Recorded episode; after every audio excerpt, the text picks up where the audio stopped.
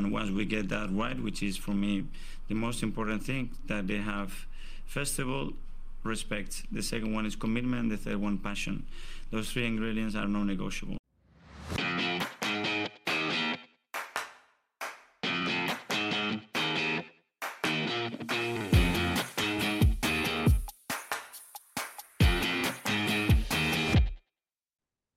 Welcome into the Non-Negotiables podcast. I'm Gavin. I'm here tonight with Justin. How you doing, Jus? Hey, Gav. And Pascal. Evening, Paz. What's up, Gav? Good, mate. Good. Um, just watched uh, the Luton game. I don't know if either of you saw the Luton Chelsea game. Luton might actually break Derby's record for least points. That, Really? that, that yeah, that is one of the worst teams I've ever seen in the Premier League. Really? Was it Yeah. that? Was it because they lost to Chelsea, or is it Three 0 I mean, it was, and it was that bad. I mean, it was. They were absolutely diabolical. So bad. Yeah. They don't look like they've got a single Premier League player. Well, Yeah, it was you can't. You can't be losing three 0 to your nearest relegation rival. It's not. you can't. That's I mean, a six it's already. Yeah, absolutely, absolute six point of That. So yeah, that's them done. That's them done then. so uh, uh, you know, as an American, I'm not so interested, or uh, not interested, but I, I'm not so um like knowledgeable about their history. So they were a, a real long shot, right? Like, I Yeah, mean, they- not- so they they basically went all the way down to non-league. Like they went Uh-huh. out of the league. They were in the top flight in the late eighties um, and early nineties. They got relegated.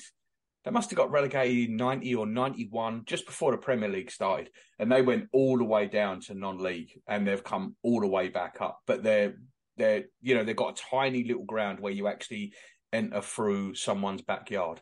Um, really. yeah, They- the away were- end is the away end goes underneath someone's house and through their backyard. It's it's pretty immense. They, they were always a tough team to play against. um, well, they had a because plastic pitch. Yeah, So they- they- in the they- eighties they had a Oh. plastic pitch, and Wow. um, yeah, it was a it was a nightmare playing there in the in the eighties. Wow, that's that's actually really interesting. I mean, I, I've I've heard a lot of like uh uh, uh local based Arsenal fans talk about them as being, you know, uh uh, basically like brush asides or whatever. Yeah, they're they're a fun little club, but they're really it's kind of bizarre that they got they got. I'm glad to see them back. They got a great badge. Love their badge, but Mhm. um, it's yeah, it's uh, it's been a while since they were a good team. They had Lars Elstrup for a while. Always remember him scoring at ours.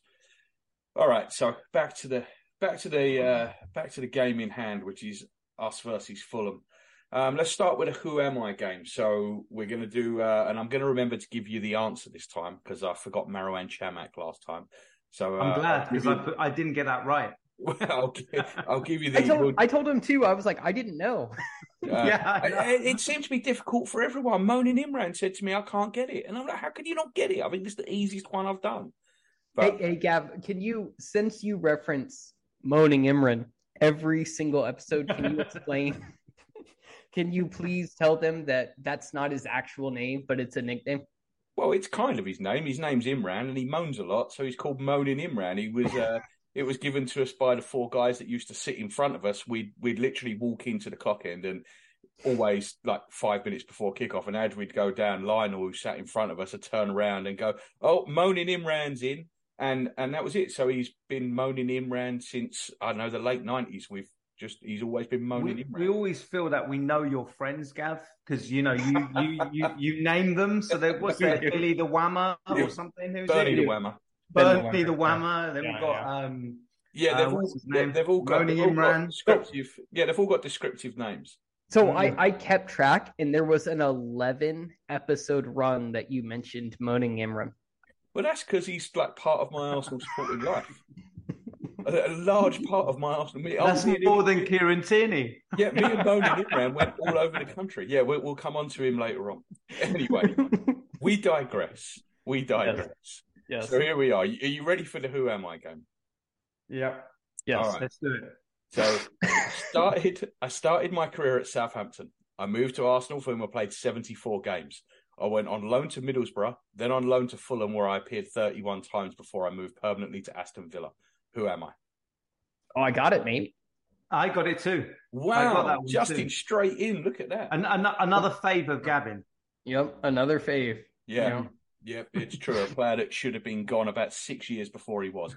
Anyway, So let's get stuck into uh, let's get stuck into the game on Saturday. Starting lineups, lads. Um, on one hand, I feel like you can't pick our starting lineup at the minute, right? There's so many different options and all that. On the other hand, all Arteta does is put out the team he did the week before, except for the one change that he has to make, which this week is uh, is obviously Tomiyasu. So, Pass, is it as simple as it's the same team, but with Zinchenko coming in for Tomiyasu?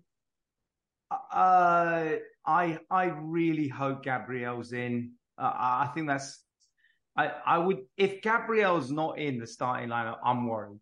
That that's what I'm going to tell you. So I'm assuming that he's in, um, because uh, you know the dilemma between Partey and Rice and whether you play them together. That's one thing. But if that's what he's trying to avoid, I, I don't feel that's the right thing to do. I think you have to pay Gabriel in there. They got United after that, so the more you know fitness he can gain and, and first team action. So I'm hoping, but I'm 50-50 on whether he does that. Um, so I don't know what to say and what I think he will do. Um, but my, I would probably, if I had to guess, I would hope and think that he will be playing Gabriel and putting Ben White right back, and then Zinchenko at left back. Then the midfield is the one where I'm I'm debating on what he does because I don't think he's going to drop Havertz, um, especially against Fulham. So I would think he puts Rice in the hole, Havertz, Odegaard, Nketiah, Martinelli, Saka. Oh wait, oh wait, go ahead. Uh, no, I was just going to say, Judge, is there any chance at all that Trossard comes in in place of Martinelli in this one? Martinelli was fantastic on opening week, didn't have the greatest game on Monday night. Obviously, Trossard's going to be champing at the bit to play. Any chance that happens? Uh, I don't think so. No, and I I think um, I think Arteta he really likes his his impact players. Um, you know, I you remember that whole thing where he called them, you know, impactors, not subs or whatever. Um, I think he likes what Trossard can bring off the bench in the seventy eighth minute. Yeah, exactly. and uh, well, it's better than the you know 102nd minute for like Emil Smith Rowe. So you know, but, no, I I do think he likes that Trossard.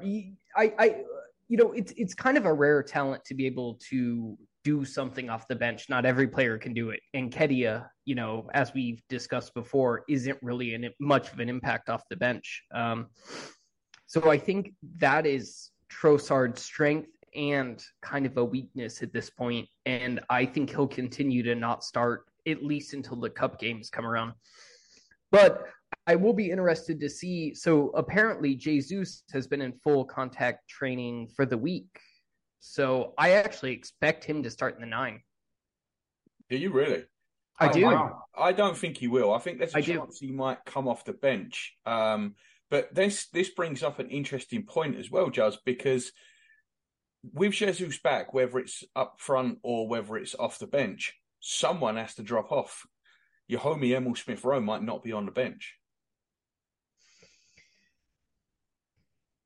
Yeah, I mean, yeah. you think about it, who's going to drop off? It's going to be one of Fabio Vieira, It's not going to well, him, Emil Smith Rowe, or Reiss Nelson. One of the three of them have got to drop off the bench.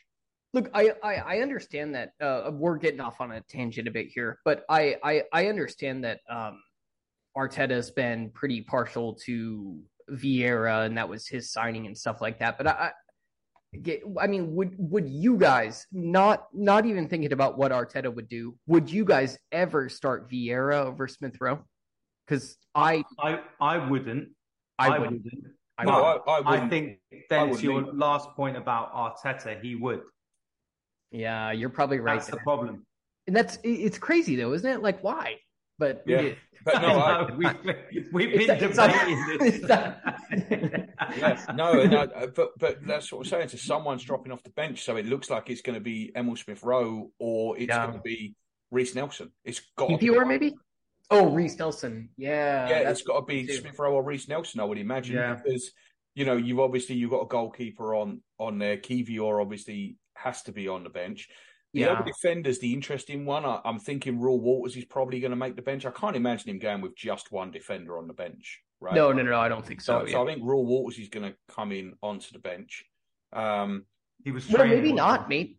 Because because well, uh, unless Part- Gabriel's on the bench, obviously, and Yeah. starting up right in back. Partey in Partey, yep, can drop into that right back, and then Kiwior can play all over the left side. So maybe Yeah, maybe no Walters. yeah, Maybe- yeah. That's true. That's true. So it could be no water, so it could be either Gabriel or or Partey, I guess, in in that role. But yeah, it's Yeah. it's interesting. I like the fact that we've now got a debate on who's going to be on the bench. Like, how Mhm. different is that from 18 months ago? 18 months Yeah. ago, it was like, have we got two players we can actually bring on?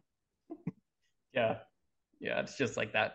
Yeah, it's it's mad. So we all thinking Havertz is going to start in in midfield again. I, I can't see him taking Havertz out of midfield. He seems like he really wants this to work, and this is the sort Yeah. of game I think where you bed it in. We all thinking the same, Paz. Yeah, I, th- I think he's. Uh, you, you've got to. You know what makes me think is that even if Havertz, I don't think he had a bad game. Uh, in the, I, I I feel his defensive qualities are really good. His tracking back works really hard. I guess we haven't really seen the midfield.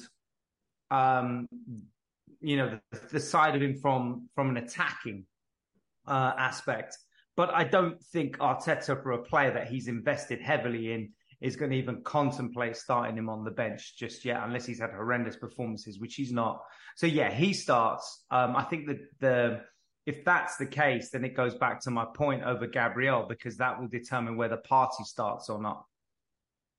Yeah, that's I'm I'm kind of feeling that way too. I, I just I don't know what he's going to do at that right back spot.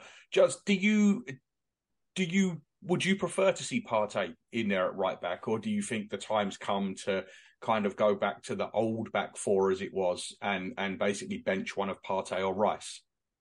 Yeah, you know, this is a this is a really interesting question. Um, I don't love it personally. I, I don't, but I get why Arteta does it.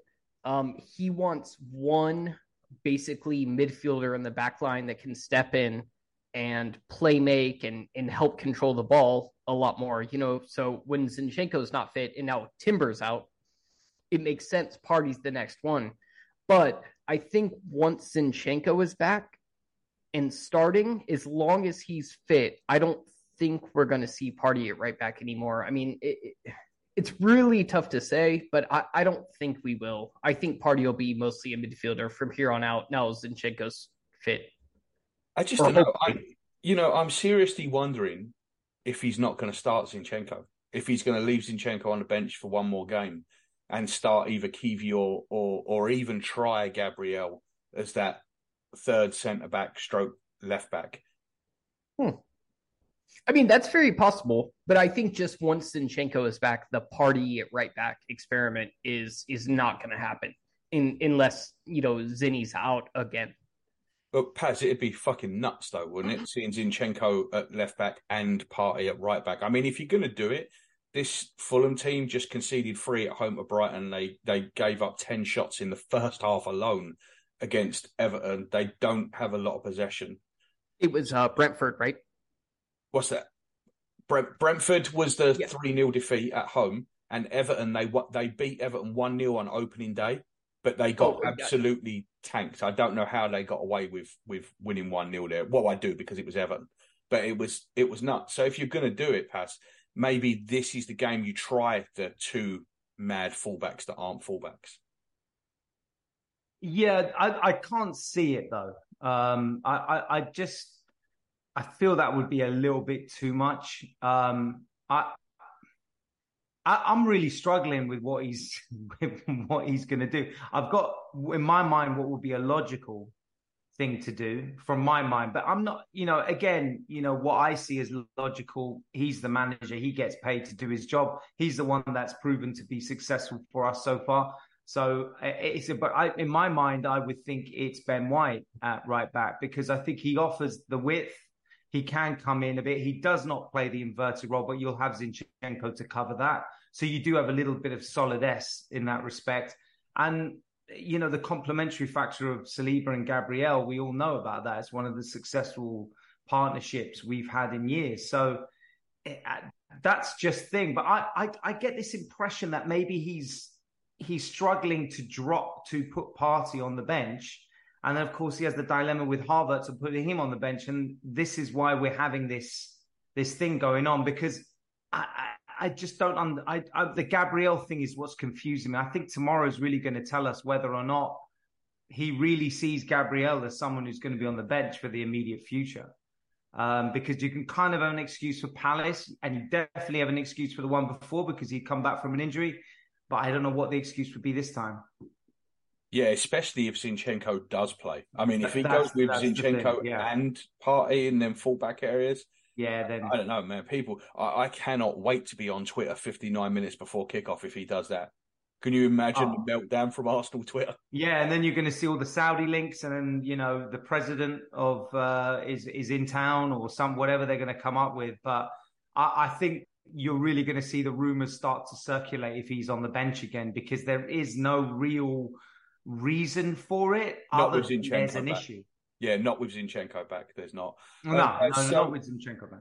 So Joe said he thinks that that Jesus might start. I, I can't see that. I, I think he might get some time off the bench. Where are you? Where are you feeling with that? I mean, I definitely would like to see him if he can get ten minutes off the bench with United next week, where I'm guessing we all want him to start. I- I'm I'm with you on that one. I think I I, I can't. I firstly, Nketiah hasn't done badly, so I think there will be a thought process of it would look like we're dropping him outright, and yet that would probably go against the thought process. That that would probably could have an effect on Nketiah himself because he hasn't really done wrong except his finishing. But let's be honest, Jesus is not the best finisher in the world either. But he he he worked really hard. He was he had a hand in the goal, was the penalty. He had he was involved in a lot of the key moments that we have. So it would wouldn't set a really good tone with him. I think if he drops him, I think the likelihood is he comes on, gets that fitness, and then you have a week of training before the United game where he will start. Does if if Jesus doesn't get on, let's say he doesn't make the bench for tomorrow, because you remember last time when he come back, he was in training for a couple of weeks before he before he come onto the bench. Funnily enough, against Fulham, um, if he doesn't, do you think there's a chance that he doesn't start next weekend against United? And I don't want to jump ahead and preview the next game, but I'm just wondering how important you think 10, 10 minutes or more here is for him starting next week because we've got the international break after too. Well, it's it's a it's kind of an interesting situation, right? Because we've only seen him. I mean, to to my knowledge, I guess. Let me preface. Um, we've only seen him training full contact today. Um, but Mikel said he's been training full contact all week, and that kind of makes me think that there is more going on here. You know, Mi- Mikel likes to be cryptic with all his subs and Well, all let's- his. let's be fair, he's a liar. Right? Yeah. right? Let's not sugarcoat. Arsene Wenger was too. These managers, they don't like to give much away. So Oh, you're like, you're thinking he he hasn't even been training for I, five days. I'm, I don't know how much that is true. I mean, if I was Mikel Arteta and I was going to start Eddie Nketiah, I would probably want Fulham, thinking that Jesus has been trained all has been training all week and he's going to start. Hey, mate. I mean that that's a really fair point. Yeah, I I, I mean I I can't argue with that. You're probably right. Um, I think if Jesus is fit enough to start, he starts. Um, like fit enough for uh, I don't know, 55 minutes. I think he starts. Um, and just my personal opinion, it'd be Trossard for me in the false nine over Nketiah. No hate or anything. I just You think he would do that, or are you just saying that's what you would do? That's what I would do. I don't think he'll do that. It'll be Nketiah again if he's lying about Jesus. Yeah, I, I, I kind of, I'm fearing that way as well. I think it's going to be Yeah. Nketiah. And, and I think you were right, though, earlier on, just when you said that Trossard, because he is so impactful off the bench, I think Arteta sees him as a as the most important player on, on that bench. You know, it's like in the NFL. the 12th man. Yeah. well, in, in the Yeah. NBA, they have a six man of the year award, Yeah. the first man off the bench because of how important Yeah. they are. And I just think that's what we're seeing here. My problem is that Arteta don't like to bring anyone off the bench. Yeah. No, he doesn't. He doesn't. Yeah.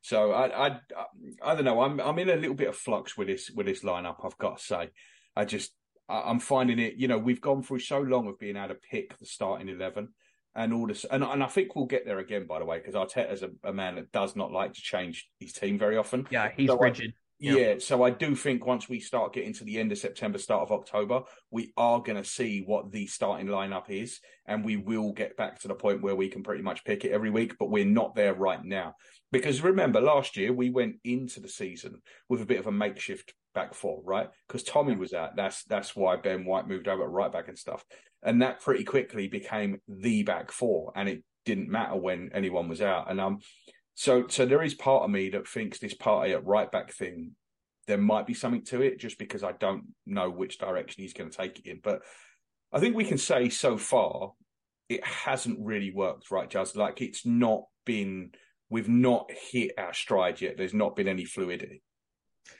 Yeah, I agree with that. I think um I think I think it's a good idea in principle in the absence of Zinchenko, even though I hate to see, you know, weak hamstring Partey sprinting up and down that flank in a in a right back role. Um maybe But that's to be fair, he hasn't been doing that though, has he? he, he's not been doing it that much. Yeah, yeah, yeah. But um but you know, I I I do still kind of hate it. I think um you know, at this point we should just accept he's probably only going to play what 28 games this season um in kind of saving him. Um but I don't think the strategy is is is poor in the absence of Zinchenko, but I do think our reliance on Zinchenko is a little concerning. But I Um, mean, we saw this coming though. I said to you the Yeah. minute we that you know the minute that we basically brought in Rice, who was clearly always going to play the six, I thought Zinchenko became the most important player in this team because he's our way out from the back without Partey there. I think that's going to be the case. Just at the minute we've flipped it, put Partey at right back to get out. Well, I mean, in in the issue is right. We we um we solved the problem with Jurriën Timber, and now he's out for the season. So eh, all the, I mean, because Jury and Timber could do mostly what any of those guys could do as a second choice, and now he's out for the season, and we are kind of fucked. I mean, we're having to do things like Partey at right back and you know, I mean, that's how I see it. I think that the club solved the reliance on Zinchenko coming, dealt with it with the Timber signing, and now are kind of screwed. Yeah, I mean, and I think that's the case even if the plan was Timber at right back, right? Because he could have gone right back and Kiwior could have gone, left back and boom, you've got the same thing. But instead, th- this makeshift thing has been, we think it's makeshift, has been what's basically what's what's ended up happening. Yeah. Has how badly do we need Havertz to get some sort of attacking return, whether it's a couple of assists, whether it's a goal? I really feel like he needs something to really, really push him on. I think we talked about this before. I, I, I do feel a goal, or like you said, an assist, or a pre-assist, an assist before the assist, something where he's involved. Any attacking return. yeah, any, even if it's not tangible points in fantasy football, it, at least something where we can see that he's been involved in some entity in an attacking, in in, in a goal or something. I, I, I do. I, I have to admit, I looked at it from an, you know, I've looked at it a lot more from an attacking perspective, but actually looking back, he he does offer a lot of qualities defensively and aerially as well. He did really from an aerial side, he's he's really brought us a different dimension. But when we didn't pay sixty million pounds just for that, um, we played we, like as you see with Xhaka, there was a lot more with Xhaka's game than the defensive side of it. In fact, we saw a lot of runs in the box. We saw assists. We saw goals last season. I think it's really important that he gets some contribution. I think it will ease it. It will ease the pressure on him. And I think after that, you'll see things um, maybe just die down a little bit in terms of the pressure that's out there. But I, I, I would say, yeah. And, and games like Fulham at home, that's where you want to see it. Are you a bit worried that we're using it too much, the going long tactic? Because I've got to be honest, I I think we're doing it too mm. much. This long ball over the top. I think it's a safety blanket that we're just we're going to we're going to and maybe it's maybe it's intentional maybe it's you know because we haven't really done it that much before in this way maybe it's let's over egg it to begin with, so we get used to doing it before we kind of reel it back in. But do you feel that we're doing it a little bit too often? Perhaps, perhaps. Um, I, I, I feel probably the Palace game we did it more. Um, it could have something to do with the fact that we were away from home as well. Um, but I, it's difficult yet to judge it because um, it's only two games. Um, I would, I think tomorrow will be a real indicator of how much we intend to use it because we're playing a team that really we should be beating. We should be taking the game to. So it'll be, I think, a few more games and I can make more of an um, an informed opinion on that. I haven't seen it too bad though, but I I do I do hope it's not something that we intend to apply too much and too often um, because um, then it will make us a little bit too much too one dimensional and our football is not based on that anyway. Doesn't this kind of excuse me, doesn't this kind of justify uh, more at least not completely the Raya signing though? Don't you think maybe that was a factor in mm in in building this strategy around Havertz going long? Because that was uh, uh, not my initial thought, but that was one of my first thoughts when I when I saw the links, and I, I think that makes a lot more sense. And I think we're we're respectfully giving Ramsdale, you know, more time because he's not done anything to lose his spot. But if we're having a long ball strategy, where Havertz plays in that left attacking mid but runs far post almost every forward play in the air, it makes a lot of sense to me.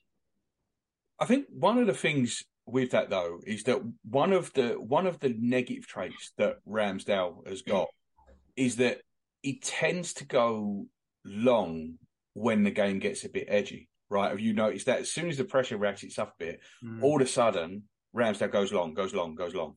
And I don't think that helps us doing that. I, I actually think that's his worst trait. I don't know why you would encourage that. But Ramsdale is statistic. Uh, Raya is statistically better at long balls, which is fine. But Kai Havertz the other night at Crystal Palace, I think he won. Was it six of eight or four of six aerial duels? How many times did we pick up the second ball after he won it? Yeah, None. That, so this this yeah. is a strategy that you can whack the ball up to Kai Havertz's head we don't get the knockdowns. So I'm just failing to see where this strategy is well, any good. To to be fair, I mean, I think one of the failing points is that you have your left attacking mid leaving midfield and going up top. You mean you have the one player who you think would get on the end of the flick ons doing the flick on? Yeah, basically. Yeah, yeah exactly. yeah. No, I agree with you. I agree with you 100%. And I just, I don't know. I think this is, honestly, I don't like it. I don't like this. And it clearly is a strategy. Um, and I don't like it. I've got no problem with him running to the back post and Saka, you know, and Saka's got to change his game a little bit to start clipping balls into the back post. But I've got no problem with trying with with doing that a few times a game. But I do have a problem with this whacking it long from the goalkeeper because I just I, I I, don't know. I just don't think it benefits us. I just don't think we're the sort of side that are, that are going to benefit from that.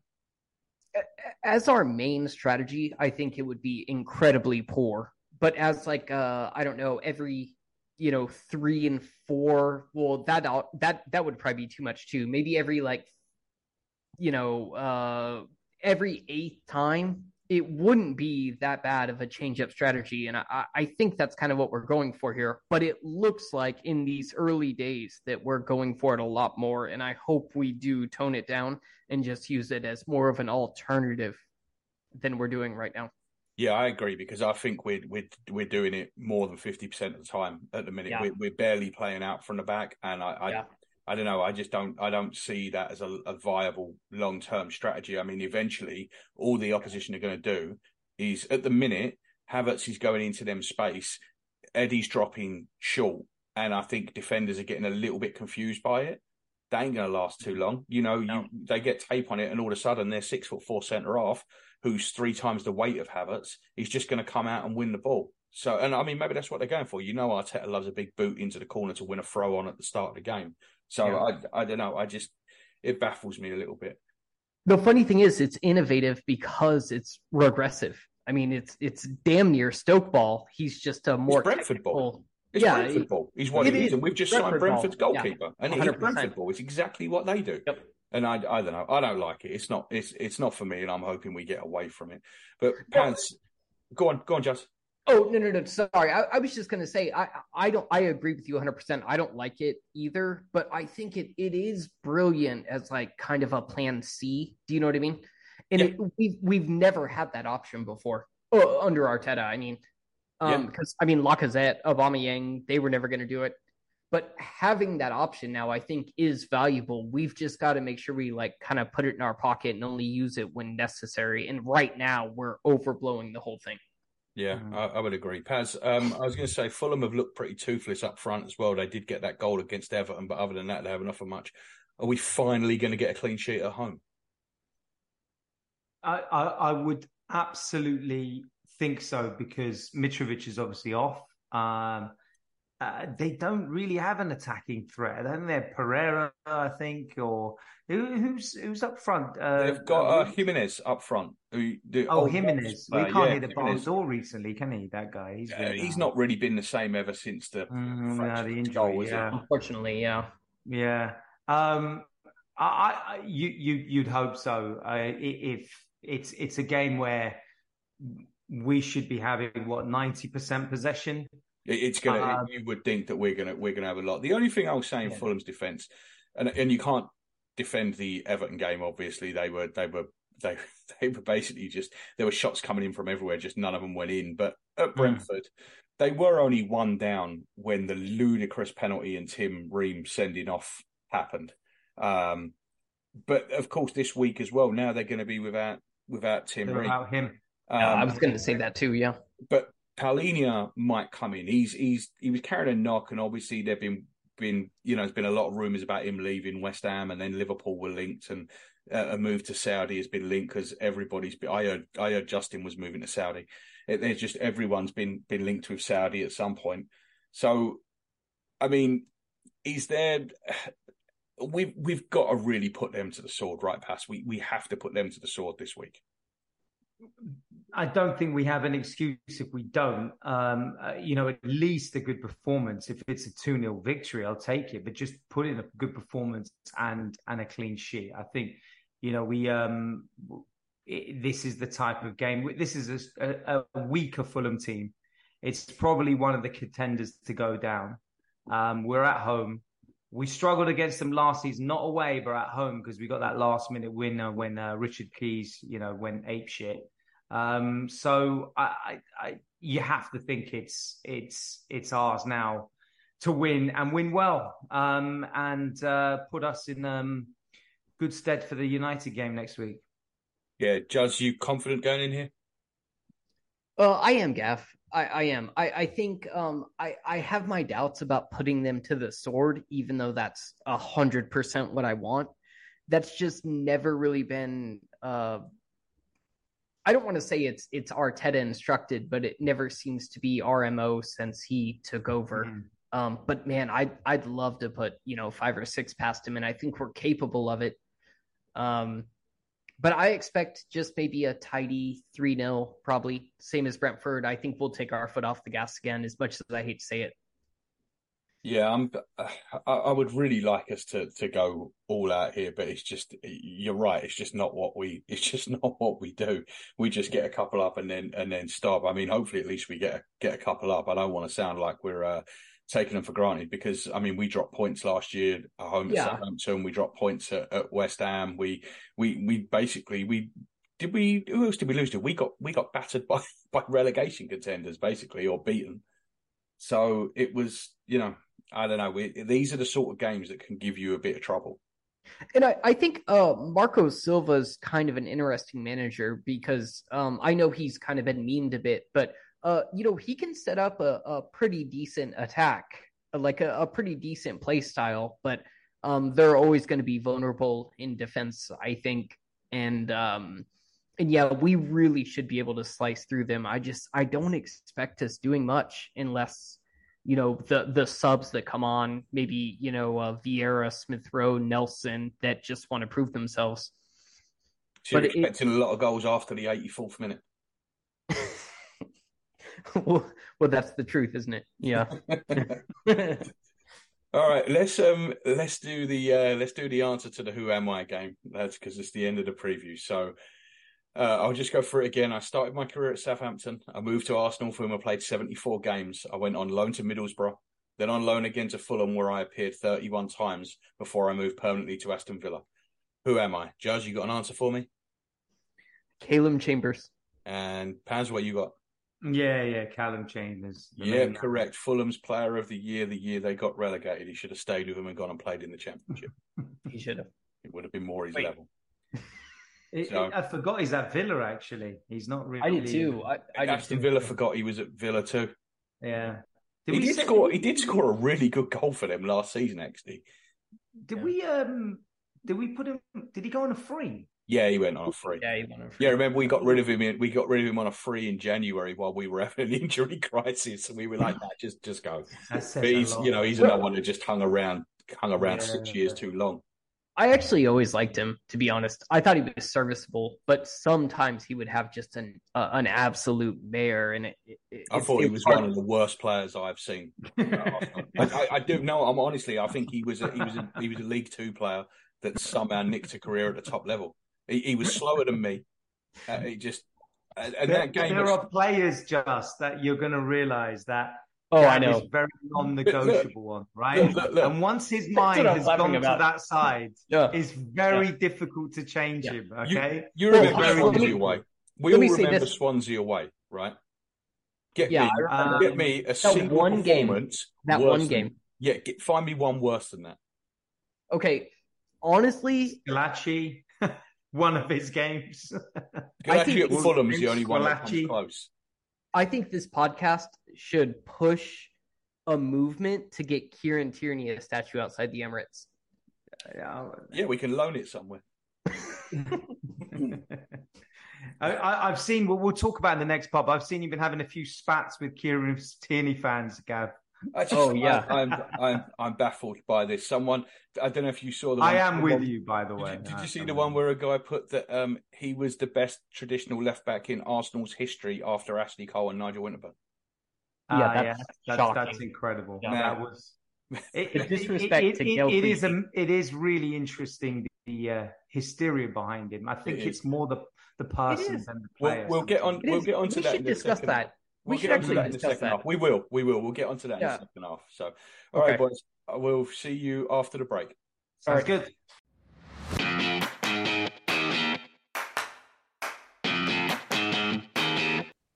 Hey guys, just a couple of quick halftime messages for you.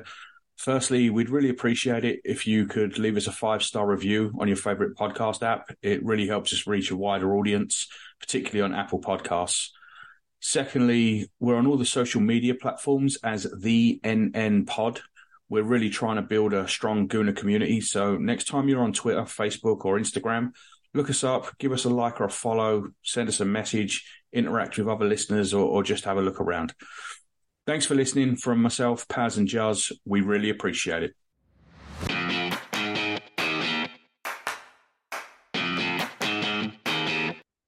Welcome back to the Non Negotiables podcast. This is part two. Lads, since we teased it before the break, let's start with Kieran Tierney. And there's a couple of things, there's a couple of myths that I want to dispel right before we start on this. First off, there's a lot of this. Well, Kieran Tierney is going because we've changed to an inverted left back and this and that. Bullshit. Bullshit. That's not what it is. The system hasn't moved beyond Kieran Tierney. We've beyond, moved beyond Kieran Tierney as a club. The problem for Kieran Tierney isn't that he can't come inside, it's that he smacks the ball out of play every time he's under a little bit of pressure. That is why Mikel Arteta doesn't like Kieran Tierney. It's nothing to do with an inverted left back because you've seen it. He's played Tomiyasu at left back, playing as a fullback, not even more of a wing back style. The second thing is there's a myth that I hate Kieran Tierney. I do not hate Kieran Tierney. Kieran Tierney was a very good left back when we were an eighth place side, right? Just we talked about this the other week. When we were eighth, it's because we had a squad that deserved to be eighth. We had a lot of players that were an eighth place players. Kieran Tierney is an eighth place left back, which is fine. It's a good place to be. It's one of the top, I don't know, one of the top, what, 15 left backs in the Premier League. It's not a bad place to be. It's still a good player. But he's not any more than that. And I do find it utterly bizarre the amount of people that will not accept what their eyes tell them. Paz, what have you got for me? Okay, I I do see more of what you say than I did before. I'm not going to lie. Uh, I do feel there is because I've I've also made comments sometimes on certain Arsenal forum or chat forums um, relating to different podcasts, and I've got chastised for saying anything negative about Kieran Tierney. And I feel there is a certain love for him by the fan pay, fan base, which is maybe to do with there's amalgamation of things. There are, you know, obviously that West Brom game everyone remembers where he's got that. Is that cavalier kind of, like you said, I know he pumps the ball out of play, but he's a very direct left back. He's quite dynamic. And also there's a personality in him, which is a very committed player, very, you know, he's not, he's not never going to intend to let you down, right? But I do see that there is a certain valuation that Arsenal fans put on him that has just been totally debunked by the fact that he's going on loan to Real Sociedad. Because if he was the valuation that people seem to think he is, he would have gone for a sell because we all know Arsenal were willing to sell him. So I think there is a, a kind of um, people get caught up in the personality of Kieran Tierney and what they like about certain traits of his than actually the full quality itself. So I do see what you're saying. I think he is slightly he, his his ability maybe is not up to what the top left backs you would expect of the top left backs, whether they're inverted or not. It, Jurriën Timber is a prime example because he's come in and he's not exactly inverted, but like you said, he's got a certain quality on the ball, a certain calmness on the ball, knows how to zip it, and will never lump it out of play until it's absolutely necessary. So I think, um, I, you know, I, I, I agree with those points you've said. Justin? I think there's been um, a real um, issue with Kieran Tierney in falling in love with the man more than the mm-hmm. player. The second he brought his gear to the training pitch in a Tesco bag, I think it was over for all of us. I don't know. You, the short you sleeves, short sleeves in the snow as well. Short that, sleeves that, in the snow, yeah, yeah, all that kind of stuff. Um, so I think the fan base fell in love with this guy that was no nonsense. Uh, just, let's, be, just let's be fair. I will say this now: he was one of our best players when we were shit. Yeah, absolutely. Yeah, and I was going to bring that point up too. Yeah, um, mm. but I think the fan base did fall in love with the man a little more than the player in this regard, just because he had a couple standout highlights in a time mm-hmm. when we were we were weak. You know, we were we were kind of trash, to be honest. Um, that being said, I think Tierney is a solid, serviceable player that the club has outgrown. I think he could still play. Yeah, he could play for Spurs. Don't tell me he couldn't. Who do they have at left back? Is it still I, Ben I think that's about that's about the level, right? If you look at if you look at well, Spurs is a top six side, mate. No, that's not that bad. No, they're not. You, have got okay, Arsenal, Manchester United, Liverpool, Newcastle, right? That's and Manchester City, right? Those five are clear of everybody right now, right? Then you've got Chelsea, Brighton, Brentford, all better than Spurs. Actually, I don't mean Chelsea are, but Brentford and Brighton certainly are better than Spurs. They're an eighth place team. What did I say to you before? Mate, are you are you letting your bias get to you though? I don't think I, you, I think, think, Spurs, Spurs are, going to be above Brighton. You've you've just seen two weeks of Brighton. You think Spurs are finishing above that? They played the two two of some of the two weakest teams in the league. Paz. What do you think? Um, over Brighton and Spurs. Uh, I I I would. I'd say Brighton has been more impressive. I know that you're right. They played weaker. They finished teams, above but, them last year. But but I but I but I think Brighton have been so impressive. I mean, Man United played Wolves at home and they were appalling. Brighton yeah. put, took them up, tore them apart. I think they're attacking. They're a more established team, Brian, because remember, um, Ange has just come in and he's got to basically change the whole ethos of that team yeah. with probably less of a squad because you've not got Kane now. So um, I would I would probably still put Brighton though, just to be honest, and I'd probably put Villa as well. Uh, I just feel that they they they have more of an established team going on there than uh, than Spurs. But to your point, but I think top you're six right, or Josh. not, he could be in he could be in Spurs' team. Absolutely. I think that is his level, Mm. and I don't think that's an insult. Yeah, I, I, I okay, that's fair, Gaff. Go ahead. No, no, go on, carry on. It was your you were you were in. I interrupted you. No, no, no, no, no, no, mate. That that's fine. I understand what you're saying. I think he can play for Spurs. You think that's his level. I just think Spurs are going to place higher than other fans, other Gooners especially, think they're going to. Well, do it do it this way. Do it this way then, right? Tierney or Zinchenko, you're taking Zinchenko. Tierney and whoever Man City play left back, you're taking them. Robertson or Tierney, you're taking Robertson. Luke Shaw or Tierney, you're taking Luke Shaw. Except Dan Luke Shaw's always injured. Well, Dan Burn or Tierney, well, Newcastle just told you what you thought. They paid 35 million for Chelsea's reserve left back when they could have had Tierney. So they Yeah, have told you what they what they thought. Um, Estupiñán or Tierney, you're taking Estupiñán. So I'm not taking Estupiñán. you're not.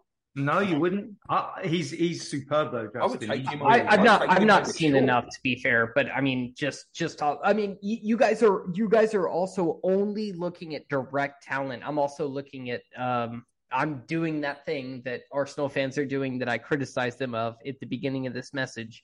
But he does have grit and leadership that he brings does. more than yeah.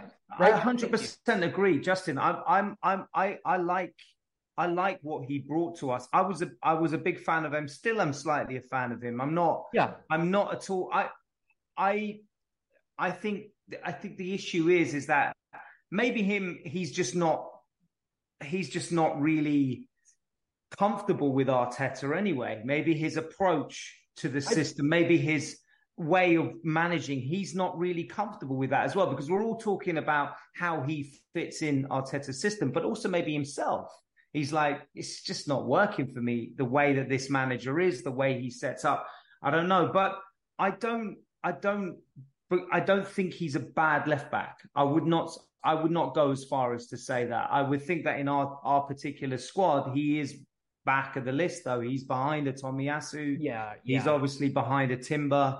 but, we can see but see it's that, because right? of the style of play, right? It it's is. not because It- of his quality. And, it- and I, I'm not over here like standing up. I, I like Tierney. I rate him, but I agree he's the furthest left back from starting right now. I, I agree 100. percent But I, I think do- if he was better at set pieces, we'd have more offers in for him. Because if you think about it, there's not much difference in him and Robertson.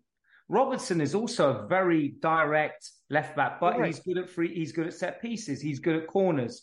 He's a bit more productive in the assist uh, bracket as well. So I think if he can improve on that, if that was more of his game, if he had a bit more of that to him, I think he would have been snapped up. I agree. Yeah, that's a good point, boss. Yeah, I do think Robert Robertson is better in the final third, like just Mm. decision making. You know, I Um, just don't think you see Robertson turn and smash the ball into row Z. I just don't think you see it. well, that's decision making, isn't it? Yeah, and it, yeah, of course it is. But that's what I'm saying. You just don't see it. You do not see Robertson turn mm-hmm. around and do that. You, I don't think you can play for a club that wants to be a, a Premier League club that wants to be in them Champions League spots. I don't think you can play for that if your first reaction under pressure is to smash the ball into the stands. I mean, Robertson has had a lot of cuntish tackles as well, where Tierney tends to be more controlled Oh, defensively. Robertson's an arsehole.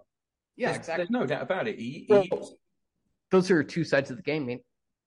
Yeah, but that's he's he's an arsehole. I know what I know what Andy Robertson is. I mean, they had they had him and I, I'd back, I'd back him and Tierney. Mane down one side. Like that is an evil left flank. I'd back Tierney defensively over Robinson defensively straight. And I don't even care about stats because you know the there there's obvious. I mean, he has fucking Virgil van Dijk next to him, Fabinho in front of him. I think Tierney straight up is the better. I'm just surprised. I'm just surprised. Like he's gone on loan to Real Sociedad. I- Me I'm surprised West Ham's not in there or I'm shocked. United. I'm shocked that we did. I mean, I never thought we were going to get just 30, odd. 30 or 35 million for him. I thought that was pie in the sky stuff. But I've uh, But even alone in the Premier League, Yeah, I thought we could have. I thought we'd have got twenty million for him. I am him, Tavares, and Holding. I am shocked we cannot get a fee for. Hmm. Me too. And hold, Yeah. holding, holding, we only bought for a few million anyway. didn't Yeah, it's we? like a couple of million, wasn't it? Yeah, I mean, yeah. so- he- Like he's been here for 140 years. yeah. So, Well, so how about uh, are you are we ready to move off from? well, I was just I just wanted to get your guys' um, opinion on on the the loan itself. I mean, it seems like we've got some sort of loan fee. I don't know how much it is. Mm. I mean, Um, honestly, as long as they're paying his wages, full, to I'm me, this, to me, it's a good loan. Uh, Jazz, do you think it's a good loan for us? Yeah, I mean, I do. As long as any club pays 100% of their wages for a loan player and he has an opportunity to shine even in the he's in the Champions League. Um yes, And I'm he's, all he's about under it. contract till 2026, so we haven't Yep. got to worry about that. We've still got the value coming back next summer. Paz, do you think this is a good good loan deal? I think I think for anyone who doesn't think it's a good loan, he doesn't understand how it works. We've just had a player. Yes, he is younger, but is now. We'll talk about him later. But he's on the verge of going for the highest we've sold for any player. Um, and uh, he just went on loan to France. So if he goes on loan to Spain, plays regularly, is seen in the Champions League, we still have two years probably left on his contract next year then we should be able to get a fee for him. And that is a win-win, isn't it? Because you get him, you get his wage covered, you get some form of fee for the loan, and then you sell him for some form of, hopefully some form of profit, if anything, just something next year, as opposed to him just sitting on the bench and hardly ever playing. Yeah, agreed. Jazz, anything to close it out? Um, no, I think uh, just just something to laugh at uh, it the fact that he's going to San Sebastian in Spain when we've always laughed at the fact that he's worn short sleeves in London, you know, the whole time. I find that kind of ironic. Um, I gonna play never, naked. I never would have expected him to go to Spain. Do you know what I mean? Yeah. Um, Apparently, he wanted but- to move though. I mean, I, Yeah. To be honest. Fair play to him for it because I, I would have done the same thing. I would love to go and play for a year in Spain if I was him. Oh, same, same, same. Uh, no doubt. But I just think it's funny because you know uh, his whole his whole get up. You know what I mean? Yeah, it's it's going to be. But the Scots do love package holidays to Spain. So Yeah. Did, did did you guys listen to Arsecast today, where they said that uh San Sebastian was basically the Scotland of Spain? okay, how'd work that? Out? They deep fried no, I- pizzas? Just listen, it's hilarious. All right, It's I'll have to have a listen because I haven't I haven't heard it. So Yeah, no, no, no, it's great. But I'll yeah, go- all right, go ahead. Um, Paz, so you brought up uh, Folarin Balogun and the move to Monaco. I think the latest I heard is that it was going to be 40 million euros with a substantial um, sell-on fee. Again, it's good money for a player that a year ago we wouldn't have got 4 million for. It okay. So there's two things to this. There's one, um, it's it's excellent in the sense that, um, like you said last year, we wouldn't have got much for him. Um, it was a successful loan. We obviously chose the right team for him to play for, and um, we've got a sell on from that. I think the second part to it, it is the highest transfer that we've sold a player for, which doesn't mean, which is an achievement in one sense, but it also highlights that really we've been poor in what we've been selling in the market over the year. So hopefully this is a sign that things will improve um, for the future and we can get more for for certain fringe players or uh, players within the squad. Um, but I, I think it's it's perfect for me personally. Playing in France, fantastic. We don't see him in the Premier League. He's not with a rival team. We get a pretty good sum for him. And if he does move on, which is very possible if he really lights up the um, the the French league, then we'll get something back for that. And Juz, this is exactly how you use the loan market, right? This is the Mm. best loan we have ever made. Uh, excuse me. Yes, mate. Uh, I'm really excited about this transfer. I think it's the perfect transfer. Um, 40 million euros for, uh, let's be honest, he's a one season wonder right now in the French league. Um, getting that much, I mean, our record sale and getting a massive sell on clause, according to Ornstein. I hope that's true. Um, I think this is a brilliant sale, to be honest. Um, I have no problem with it, and I I hope he succeeds. I do. I I hope he crushes it, so we get like thirty million from a sell-on fee. I do at this point. Um, the striker market is looking barer and barer. the I mean to, to to have a guy that netted 22 goals last season in the in in league oh good yeah League.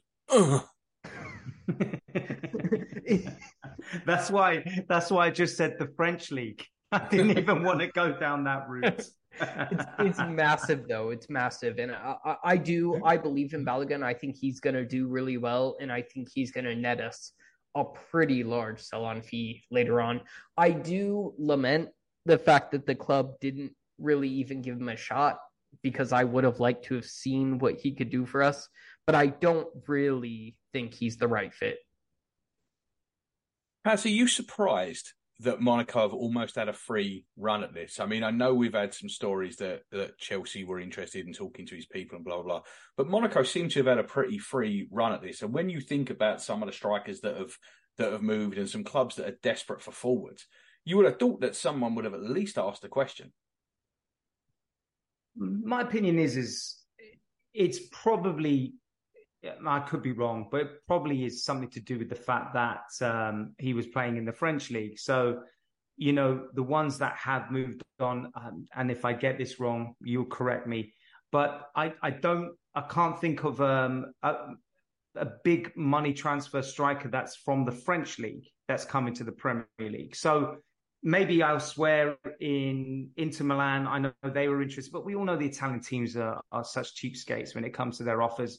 I it makes sense because Monaco do have money. He's he was prolific last year in the French league, so there's, there's obviously that um, that uh, that part which resonates with them because they know that he can perform in that league. Uh, I think the ones that were probably interested from the Premier League, according to rumours, Arsenal were quoting a lot higher and being a lot more resolute with the price um, for him. So it's not a major surprise. I, uh, uh, it's not. I, I, thought maybe more clubs would be in for him, but it's not a major surprise that it is a French club that have come out and and paid the money. Juz, do you think it's right that we would have been asking for more money from a Premier League club? Because I do think it's right. I think this is exactly how you have to play. Hmm. If Monaco are paying forty million, I would want seventy from Chelsea. Oh, Gav, absolutely me, my head canon is Chelsea were like, hey, how much do you want for Balogun? And Arsenal were just like, fuck off. That's what I like to believe. I think that's 100% right. There's no reason to strengthen rivals. I'd much rather sell to Monaco even for a lower fee, especially because we're getting these clauses. So, I mean, Chelsea can rightly get fucked. And also, mate, there's more chance of that sell on clause being activated at Monaco, right? Because if he goes to Monaco and he smashes it, you aren't going to get top clubs wanting to buy him. Whereas if he goes to Chelsea and smashes it, they're just going to give him a 93 plus one contract. I, I think Justin's dog agrees. Good, good, good. Paz. um, or was that the cat? I hope that was the cat. um, I um, no, I, I I think um, what, you can see because the the fee was not was not that much, considering that he's what 22 i think is he 22 23 22 22 right. So if he does incredibly well in the french league let's say next season and perhaps the season after you're hitting 24 um, you can see a premier league come, club coming in 60 maybe 70 um, and still that being a reasonable fee for a Premier League club for a striker. Um, so it's you, you're you're spot on because it's absolutely more likely that way than it going straight to a Premier League club for that same price. Because if it's Chelsea or you know a, a big uh, big club, we're not getting that fee. They're they're, they're going to put him on the long term contract, and he, and he'll be on an extremely high wage, so it'll be hard for them to uh, to sell him on for anything higher than it is and I mean, I mean, I feel like um a big portion of this is is the striker market. It's insane. Mm. Um, United paying what they paid for for Højlund, yeah, is is insane. And I I just feel like if Balogun even has a decent a decent season next season, he's gonna crush it in the transfer market. I and I, like I say, I really I really hope he does because it would be. I mean, it'd be good for us, but it'd also be good for him. And you know, we live in now, Paz. I would, I would like to see the US do well, and I know obviously Justin's got, uh, Mm. Justin's got skin in the game with the US, so I would like to see the US number nine. And, and I've no problem with him. I mean, I know there's Arsenal fans that saying that he had an attitude problem. He might have had a bit, but I think he's just an um, he's just a player that's ambitious. I, I kind of admire players that I've said this before, whether it's my club or another club, but that they want to play, that they want to be a regular. They don't want to just sit there. And I think I admire that he feels, hey, I've come off being one of the top goal scorers in, in the French league. I want to, I think I should be rewarded by regular football. And if that's not here, then make me move elsewhere. I, I, I feel good luck to the guy. And he's 22, not 18. Yeah. He's at the age where he needs to be leading the line somewhere. So I, Yeah. don't, I don't blame him at all. There's no hard feelings at all from, No. from my point of view for either of this. I think this is a good deal for the club. I think it's a good deal for Balogun. I think it's one of them where it's just a win-win all round. 100%. Yeah, agreed. I haven't heard anything else about any more outs. Have any of you heard anything about any more outs? I've literally heard nothing at all. Well, we have a couple kids, right? Uh, Tyrese, John Oh, Jules, yeah, yeah, yeah, yeah, and go for it. but I don't know if you know. Yeah. I mean, he's just a loan to Derby, right? for- Yeah, it's George. just a loan I to meant more Derby. about the. Uh, I meant more about I don't know what Yeah. what are we going to call them. So with Tierney and with Tierney and Balogun left, it's The- it's five. The uh, we can't The put them Expendables. famous- yeah, The not, not the Expendables. famous five, but the uh, the fucked off five. I don't know that whatever it is. The uh, that's who I was talking about. I was talking about the other five members of the uh, the unwanted squad. Do you think there's one of them that we're going to get a fee for? No, No? no, no, I don't. I think they're all going to go on loan next week. Uh, let Let's name them real quick. What do you guys think it is? All right, Holding. so Tavares, I think Yeah. he's going to go on loan. Holding, Yeah. I think he's going to go on loan. Sambi, I think he's going to go on loan. Cedric, I think he's going to leave with a big bag of cash the day after the Saudi transfer window Yeah. ends. Pepe, I think he's going to leave with a big bag of cash the day after the Saudi window ends. Mm. Just So holding is is the only one that I'm kind of what I think. holding holding he- out for a fee. I, I think you know. him as well. Yeah. Um, I, I, hope think so. I mean, to be fair, he deserves it. If I was, uh, if if I was a, a, a mid, if I was a mid-table Premier League club, I would absolutely have been chasing Kieran Tierney and Sambi Lokonga. If I was a lower half of the table club, I would absolutely have been chasing Rob Holding. These, those are the ones that I don't get. Mate, I, I mean, I, I don't know. You guys tell me if this is offensive, but I, I mean, he he's basically Conor Coady. I think he's better than Conor Coady. But Yeah, that's what I'm saying, that's like- right. Yes, Yeah. So so yeah, I I think I think he'll get a deadline day uh fee, and it'll be up to the club to accept. And- I mean, and- and I maybe- be- ahead. Maybe Pepe with some menial fee from Saudi Arabia is possible. Yeah, that's back in, right? Mhm. Yeah, we that's, talk that's about your that. hope, right? With Pepe, that is literally the Mm. only hope with Pepe is, Mm. Yeah. is Saudi. Because if it's not Saudi, he's, he's not going to Turkey. He's you know he's got he's got the best part of seven million quid owed to him. I, I don't blame him for taking the money pass. We've had this conversation already today. I when players sign a contract, I don't blame them for wanting to be paid what's left No, I of the don't either. Contract. So I've got no problem with with Pepe insisting on the bag, especially when he's watched Kolasinac, Özil, Mustafi, Aubameyang all get paid to leave. Why the hell would he not? Yeah. Mm. No, uh, I'm, I'm, I agree. Can I say this? I actually hope we just loan Sambi Lokonga. I hope we don't sell him. I still, I know, I know, mate, but I, I, um, I still have faith in the player, and I think his confidence is just like ground level right now. I think if he could get with someone like Vincent Kompany at uh, Burnley, I I think he would only raise his value, even if he's never going to make it here. You know, I don't expect him to make it at Arsenal. I think that's pretty much done.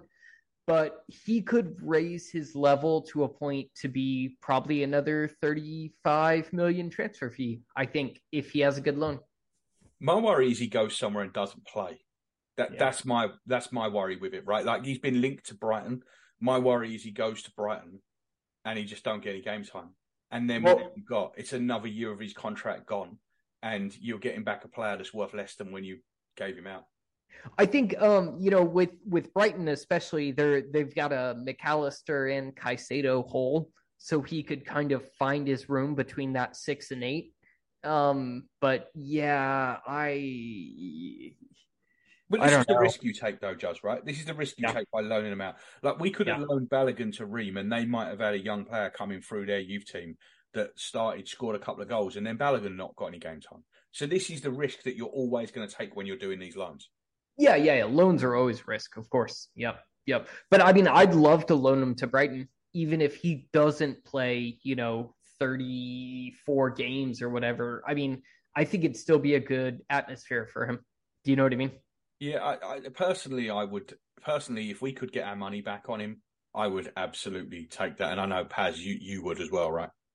Yeah, yeah. I, I I probably have him in lesser esteem than than you and Justin, but um, yeah, I I would. But uh, if there is no other option, it's got to be a loan. To, to be clear, if we could get our money back, like, e- like break even or profit, I'd take it too. Mm. I just I wouldn't take a loss on him yet. Mm. I think a loan could raise his value. I can see that because he's Yeah. younger. Yeah. Um, but I think this would be the last chance saloon loan wise. I Yeah, don't. I think it has to be. I mean, yet. his contract's going to be running down, so it it, it Yeah. has to be. But that's why this loan is so is so important because I think Yeah. you know you can't have a situation where he doesn't play another year ticks off.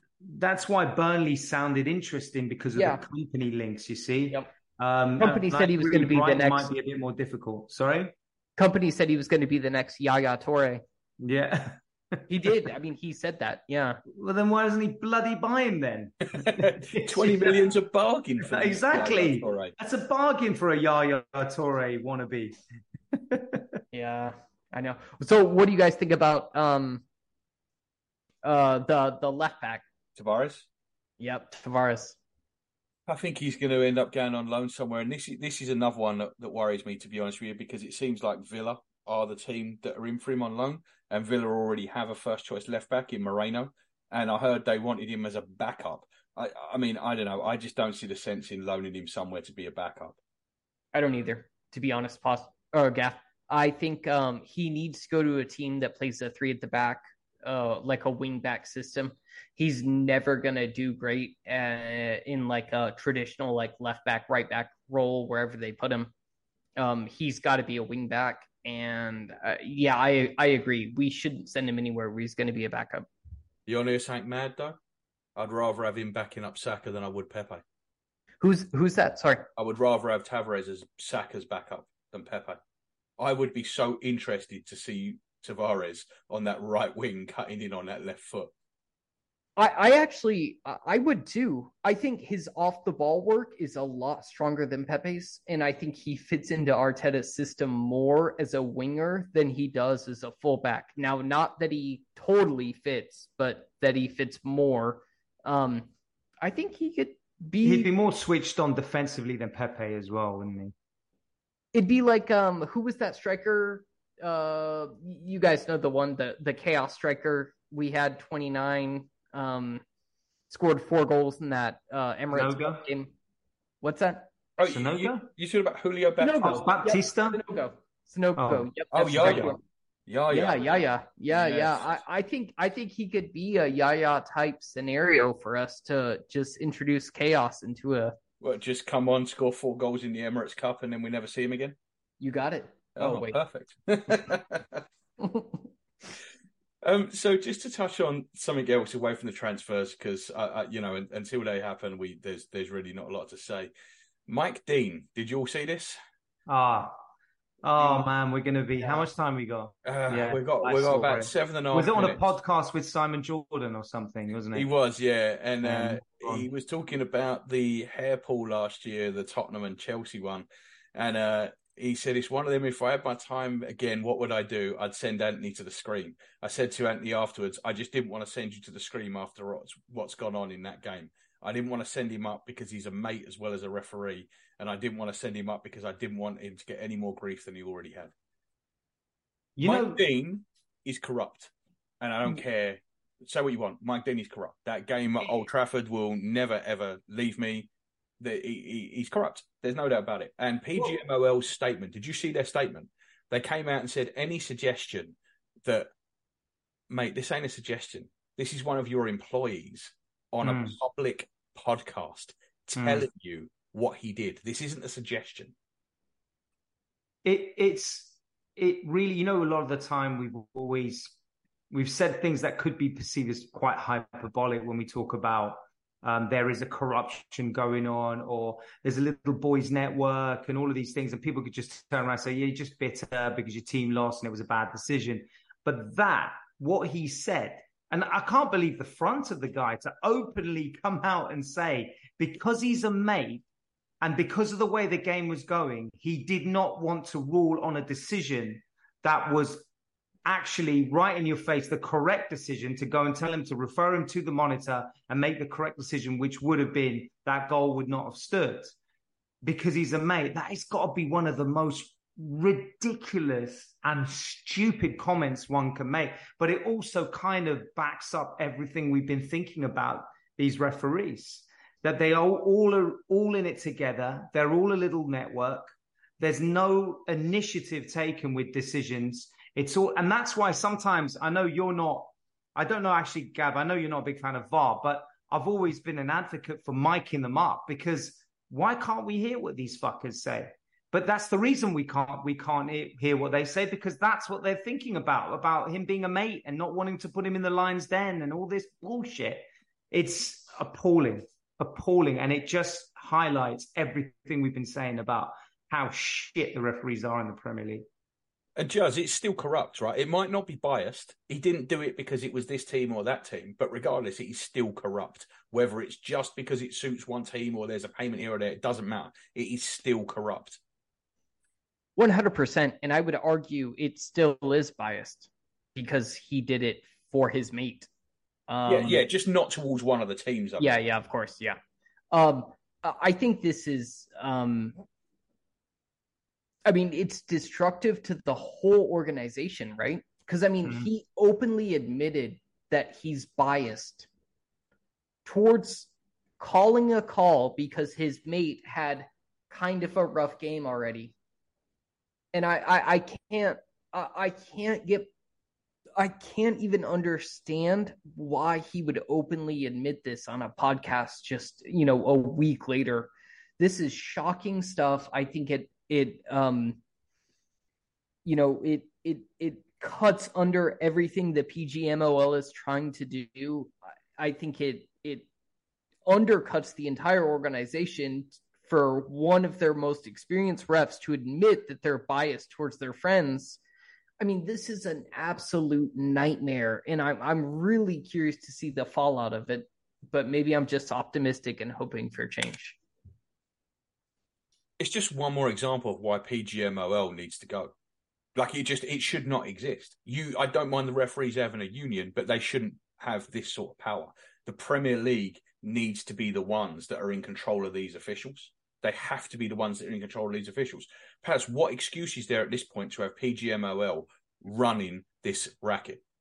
Well, there is no excuse. There is no excuse. Yeah. The problem the problem you have now, Gav, is that you're just going to heighten the conversation because now every mistake that's made or everything that's not looked at by VAR, Onana the other day, um, you know, Well, it's nearly every game this season, Paz. Nearly every game, yeah. has had Nearly something every in it. I mean, just look at us on Monday night with Tomiyasu getting sent off and, and are you not getting sent off? Yeah.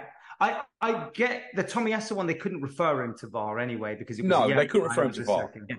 They couldn't refer him to VAR, but but what what the, the issue is the non-interference. That the Onana one we were talking was just uh, in your face, Well, and absolutely Fulham stonewall. last week. I mean, I don't know if you've seen the penalty award and the second yellow and red for Tim Ream, but it was insane. It was Yeah, nuts. yeah, I, I Yeah. think yeah, that's Lads, right. I'm I'm sure just all the refs were mates. Don't worry about it.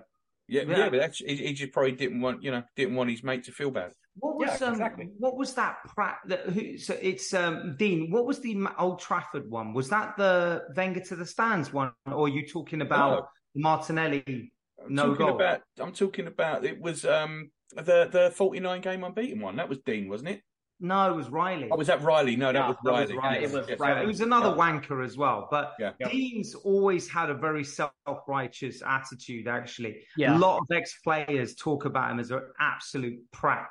Like Yep. he's a real pompous, arrogant cunt. He's a narcissist, man. yeah, yeah, Yeah. absolutely. And and that, to be honest, that interview highlights that, doesn't it? That Yeah, you can couldn't go wait to get on there in front of people. Uh, yeah. And just basically saying, throw all your fellow professional referees under the bus and just say, I did it for a mate. He's a mate. I'm a good guy. It was a clear, it was a clear foul, but you know what? It was near the end of the game. Didn't want him being in a bad spot, so I'm gonna sort a mate out. What fucking bullshit. Absolute bullshit. They are they're they're a laughing stock. And I, I they they shouldn't they shouldn't exist.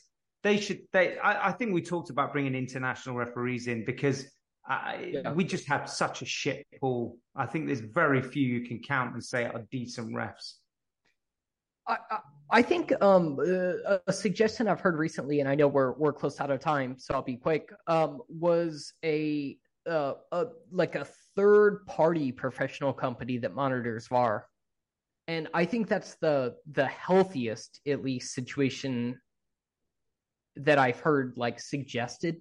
Um, you guys have we don't really have the time, I guess, but um, maybe this is something we could talk about later. Um, Yeah, we'll we'll revisit this in the future. We'll see what we'll see what if anything Oh, comes of this. Um, and Yeah. we'll we'll revisit again. I just hope we don't have anything to talk about after Saturday. Yeah, I mean, but the whole thing was absolute nonsense. I mean, Yeah, And I remember that game vividly. I remember that was the Thomas Tuchel and uh, Conte handshake. Yeah, the handshake when he won. And that was yeah, at the yeah, bridge. yeah, yeah. That Yeah. was at the bridge, so I don't know why he was thinking he was that was getting. my into that a was my first thought. I mean, it would have made him popular. Yeah, exactly, because they were at home. He's a fucking idiot. It, you- Yes. That makes you think more and more it's corrupt, doesn't it? Yeah, And I yeah, don't want to be an advocate for Chelsea, but that was that's appalling. Yeah, I just, It I just It was we, appalling. Yeah. I just thought we had to we had to touch on that. It just it's Yeah. too big and No, it's of course, mad yeah. not to. So, all right, guys. Well, thank you very much for tonight. I'm looking forward to getting absolute pelters for my Tierney takes. Um, Yep. So, I've prepared my tweet already. oh, yeah. Oh, thanks, mate. Put Thanks. it in I knew I writing, rely you. Come on, put it in I I could writing. rely on you. All right, lads. Well, um, I will. Uh, I will see you early next week when we'll go over the Fulham game and hopefully no corrupt refereeing. So I will uh, see you later, boys. Cheers, James. All right. Good evening. Have a good night. Good night, everybody. Bye.